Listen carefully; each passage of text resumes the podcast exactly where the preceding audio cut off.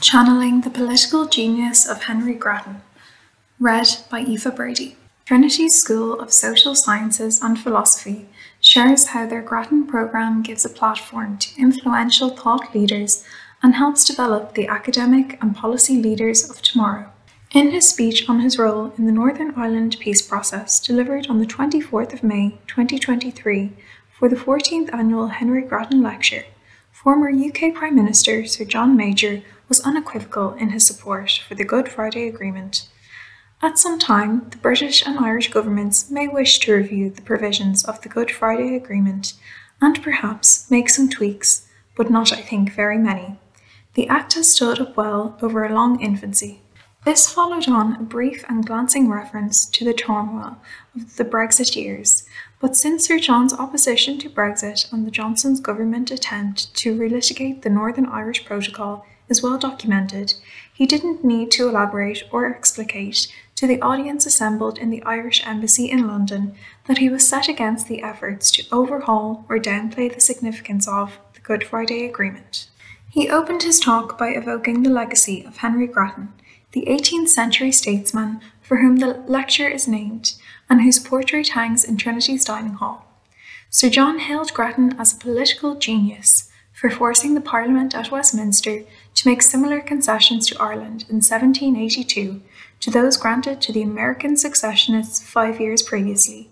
The result was a short-lived period of Irish legislative independence called Grattan's Parliament, which lasted till the Act of Union. Grattan was a famous orator, a gift in my experience that is innately Irish, according to Sir John,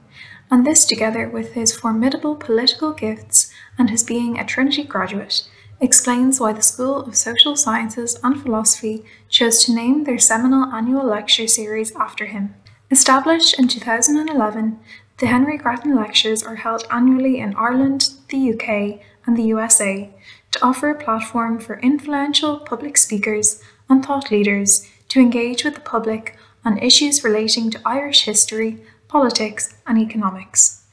Previous speakers include Minister for Finance and Eurogroup President Paschal Donohoe, discussing the Eurozone and the Burma crisis, Philip Lane, Chief Economist of the European Central Bank, analysing post COVID inflation and the potential need for further interest rate hikes, and Peter Sutherland as UN Specialist Representative for International Migration, talking about Europe's immigration challenge in 2014.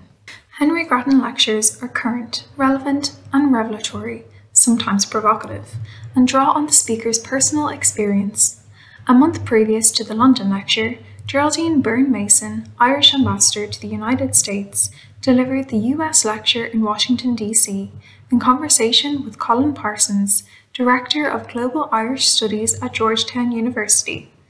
Their wide ranging discussion touched on President Biden's recent visit to Ireland and US Irish trade relations, with the ambassador emphasising that the value of combined US Ireland economic relationship, trade, and investment is a trillion dollars. The Henry Grattan Lecture Series is a key component of Trinity's Grattan programme, which also includes the Grattan Scholars, a flagship initiative set up by Emeritus Professor of Economics John O'Hagan in 2012. The program serves as a catalyst for attracting and inspiring the best and brightest postgraduate students from around the world who have the potential to become future academic leaders and influential voices for social and economic development.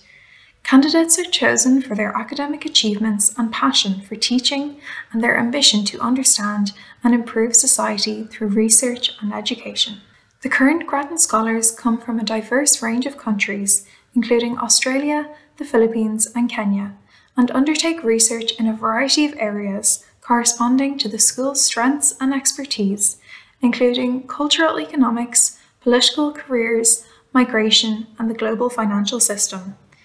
Each scholarship is fully funded, including fees, and an annual stipend for four years. As the programme continues to grow, it is creating avenues for interdisciplinary research opening new and exciting areas of investigation and knowledge. Speaking following Sir John's lecture in London this year, Professor O'Hagan paid tribute to the philanthropic supporters of the programme who include graduates of the school, for the crucial role that they played in supporting the advancement of research and education in social sciences and philosophy. He emphasised that over the past 10 years, the Grattan Scholars Programme has helped to maintain our ability to attract top tier PhD talent to our school, while the lecture series has facilitated a platform for distinguished policymakers and scholars to engage with a broader audience.